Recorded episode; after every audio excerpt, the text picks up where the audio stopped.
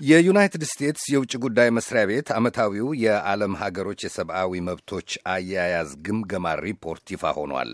በዓለም አቀፉ የሰብአዊ መብቶች ድንጋጌና በዓለም አቀፍ ስምምነቶች የታቀፉ የግለሰቦች ሲቪል፣ የፖለቲካ፣ የሥራና አጠቃላይ ሰብአዊ መብቶች ጥበቃ መረጋገጥን የሚከታተለው ዓመታዊ ዘገባ ዘንድሮም ቁጥራቸው ሁለት መቶ የሚደርስ ሀገሮችን የዜጎች የሰብአዊ መብቶች አያያዝ መርምሯል።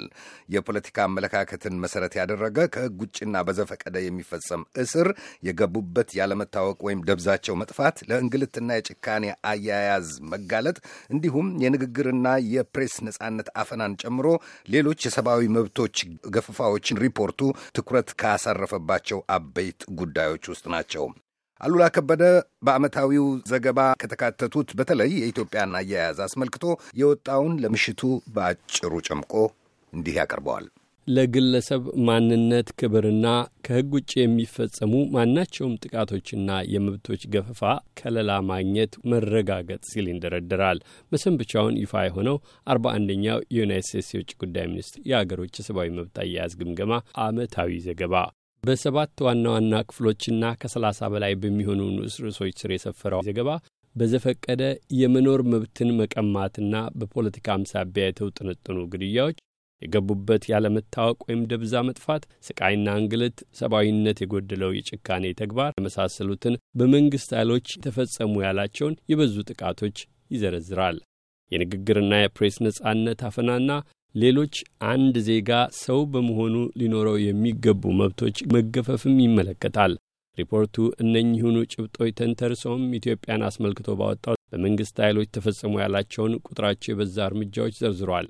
ባለፈው የአውሮፓውያኑ 2016 ዓ ም በተለያዩ የአገሪቱ ክፍሎች ለተቃውሞ የወጡ በመቶዎች የተቆጠሩ ሰዎች በመንግሥት የጸጥታ ኃይሎች መገደላቸውን የዘገበው ሪፖርት አክሎም በመንግሥት በራሱ የተቋቋመው የኢትዮጵያ ሰብአዊ መብት ኮሚሽን በሰኔ ወር ለአገሪቱ ፓርላማ ባቀረበው ሪፖርት 28 የመንግሥቱን የጸጥታ ኃይል አባላት ጨምሮ በኦሮሚያ ክልል በጠቅላላው 173 ሰዎች መገደላቸውን ሲያረጋግጥ ገለልተኛው የሰብአዊ መብት ጉባኤ ሰመጉ በበኩሉ ባለፈው ዓመት በመጋቢት ወር ባወጣው ዘገባ እንደ አውሮፓውያን የዘመን አቆጣጠር በ2015 ዓ ም ከህዳር እስከ የካቲት ባለው ጊዜ ውስጥ በ33 ወረዳዎች ባካሄዳቸው ጥናቶች ከመቶ በላይ ሰዎች መገደላቸውን አመልክቷል። በሌላ በኩል መንግስታዊው የኢትዮጵያ የሰብአዊ መብት ኮሚሽን በአማራ ክልል በተለይ በቅማንት የመንግስት የጸጥታ ሰራተኞች ከመጠን ያለፈ ኃይል ተጠቅመዋል ማለቱንና ዓለም አቀፉም የሰብአዊ መብቶች ተሟጋች ድርጅት ሁማን ራይትስ ዋች ባለፈው ነሐሴ ወር ባወጣው ዘገባ በአካባቢው በጸጥታ ኃይሎች የተገደሉት ሰዎች ቁጥር ከአምስት መቶ በላይ ናቸው ያለውን ጠቅሶ ዓመታዊው የዩናይት ስቴትስ የውጭ ጉዳይ ሚኒስቴር የሰብአዊ መብት አያያዝ ግምገማ ሪፖርት አትቷል። የነሐሴውን የቂሊንጦ የፌዴራል እስር ቤት ቃጥለው ተከትሎም በርካታ ታሳሪዎች በቤተሰብ በወዳጅ ዘመድ የሚጠየቁበት ሁኔታ ላይ ገደብ መጣሉን የሕግ አማካሪ ጠበቆቻቸውን ዋቢ ያደረገው ይህ ዓመታዊ የየአገሮች የሰብአዊ መብት አያያዝ ሪፖርት የፖለቲካ እስረኞች የሕክምና አገልግሎት አያገኙም፣ ካገኙም ከመደበኛው የተለየ መሆኑን የሚጠቁሙ ቅሬታዎች በተደጋጋሚ መቅረባቸውን አመልክቷል። የፕሬስና የንግግር ነጻነት የአስቸኳይ ጊዜ አዋጁን ተከትሎ ይበልጥ መራቆታቸውን የዘረዘረው ሪፖርት የኢትዮጵያ ሳተላይት ቴሌቪዥን ኢሳትና የኦሮሞ መገናኛ ብዙኃን እንዳይታዩ መደረጋቸውን ጭምር ተጠቁመዋል።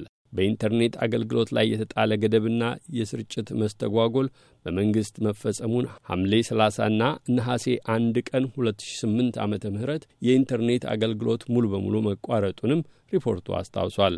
የኢትዮጵያ መንግሥት በጥቅምት ወር መጀመሪያም በተንቀሳቃሽ ስልኮች አማካኝነት የሚገኘውን የኢንተርኔት አገልግሎት በአዲስ አበባ በአብዛኛው የኦሮሚያና ሌሎች አካባቢዎች ሙሉ በሙሉ ማቋረጡን ፌስቡክን፣ ትዊተርንና ኢንስታግራምን፣ ዩቲዩብን፣ ስካይፕን፣ ዋትሳፕንና ቫይበርን ጨምሮ አብዛኛውን የማኅበራዊ መገናኛ ብዙሀን ገጾችም ማግኘት እንዳይቻል መደረጉን አመልክቷል።